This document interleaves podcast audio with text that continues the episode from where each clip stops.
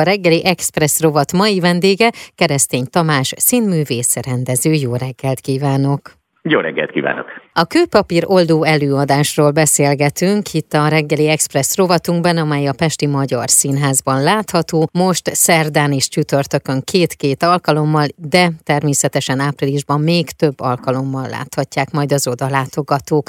Ennek a bemutatója április 13-án volt. Na és akkor beszélgessünk arról, hogy a kőpapír oldó előadás az minek is a része. Kérdezem mindezt úgy, és nem véletlenül, hogy ugye a színházi nevelés az egy nagyon fontos része a Pesti Magyar Színháznak, illetve neked is. Igen, így van. Már a tavalyi évadban elindult itt ez a program a Magyar Színházban a Szárasság című előadással, amit egyébként most hamarosan játszani is fogok, az is folyamatosan megy a színházban, és az idei évadban a második ilyen bemutatónk volt ez a a kőpapírolló. Egy külön, a színháznak egy külön játszóhelyén szoktuk ezeket az előadásokat játszani. Ez az ártjáró nevet viselés itt van a főszínház mellett egy utcasarkon. Itt nagyon közel tudunk lenni fizikai értelemben is a nézőinkhez, tehát mondjuk túlzás nélkül 20 centire játszunk a nézőktől, az első sorban ülő nézőktől, és igyekszünk olyan témákat választani ezeknél az előadásoknál, amik, amik nagyon érintik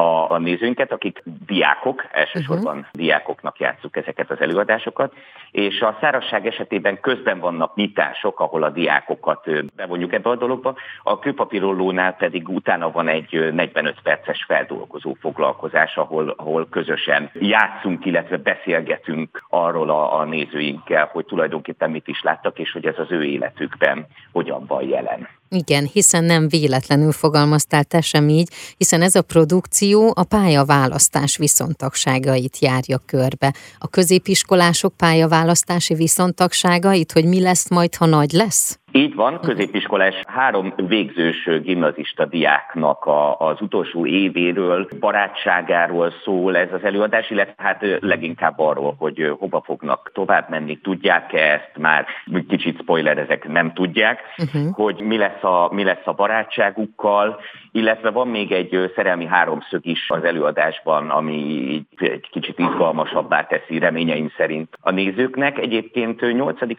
osztálytól játszuk ezt az előadást, választást. A nyolcadikosoknál ugye még inkább az van, hogy melyik gimibe mennek, vagy ott nem sokára ugye a fakultáció uh-huh. választás, de hát már őket is érdekli ez a téma, hát a gimnazistákat pedig én szerintem nagyon, én emlékszem rá, hogy ez egy nagyon izgalmas időszak volt az én életemben is.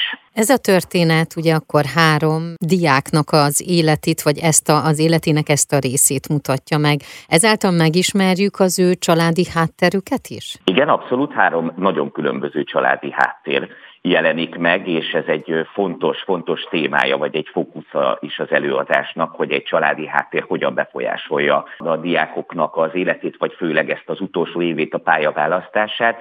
Az egyik diák esetében egy nagyon támogató család van, aki túltámogató, és ezzel a túltámogatással tud a diáknak negatív érzéseket, félelmeket okozni, hogy van a szülőknek egy nagyon kész terve, hogy az a diák, vagy hogy a gyerekük majd mivel kell, hogy foglalkozzon, miközben ő meg lehet, hogy nem ezt akarná csinálni. A másik szereplőnél egy olyan szülői háttér van, akik nem igazán foglalkoznak vele, Hát ennek a hátrányait azt hiszem, hogy nem nagyon kell, hogy ecseteljem, egyedül érzi magát, ötlete sincsen. És a harmadik szereplőnél pedig nem tudunk a szülőkről, ez nem kerül szóba, uh-huh. csak azt tudjuk, hogy így nincsenek. Ő a nagymamájával él, ez egyébként egy nagyon támogató és szerető nagymama, csak hát ugye az életkorából adódóan ki tudja, hogy meddig van ez a nagymama, és egyáltalán hát mivel már öreg ennek a diáknak eléggé hamar fel kell nőnie, mert lehet, hogy egy-két éven belül ő kell, hogy legyen a pénzkereső. Ilyenkor mindig az jut eszembe, hogy ilyenkor ez nem csak a gyerekeknek, vagy a diákoknak, a fiatal felnőtteknek jó ez az előadás, hanem ugyanúgy a szülőknek is, hiszen nekik is tud nagyon sokat adni,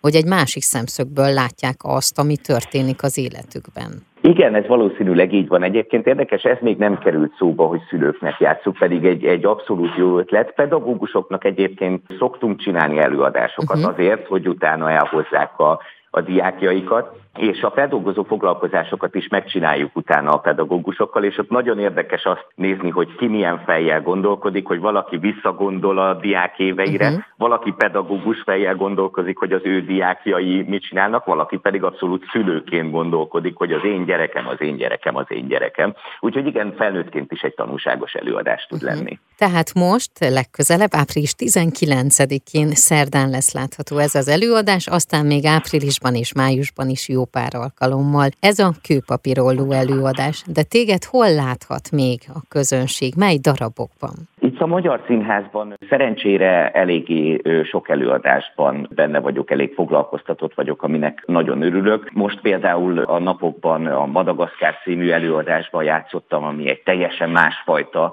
produkció, az egy nagy színpadi, nagy show, sok zenével, sok tánccal, sok szereplővel. Itt volt rajta a testvérem, és azt mondta, hogy hónapok után először tudott két órára teljesen kikapcsolni. Egyáltalán nem foglalkozott a saját problémáival, és azt hiszem, hogy ez az előadás arra teljesen alkalmas, és, és ezt el tudja érni én szerintem a nézőink többségénél. Azt is nagyon szeretem csinálni, engem is kikapcsol egyébként teljesen az a két óra, olyan értelemben, hogy a saját életemből teljesen kiránt, és fölmegy az adrenalin, és ugrálok és táncolok, és a nézőink is szoktak ugrálni és táncolni táncolni, ami mindig fantasztikus érzés. A Szárazság című előadásban játszom itt még, amit említettem már, a Valahol Európában című előadásban is játszom, aminek hát a témája az pedig sajnos éppen nagyon aktuális, úgyhogy azt az előadást is eléggé szeretem játszani, és fontosnak tartom. De játszok itt diákoknak az Időfutár című előadásban, a muzsika hangja uh-huh. előadásban is játszom, úgyhogy tényleg itt a repertoárból lévő előadások közül sok mindenben vagyok benne. Szuper, akkor ez maradjon is így nagyon sokáig, köszönöm, legyen még nagyon-nagyon sok szerep, illetve mindegyik előadás teltház előtt zajlódjon, ezt kívánom. Köszönöm szépen. Én is köszönöm szépen.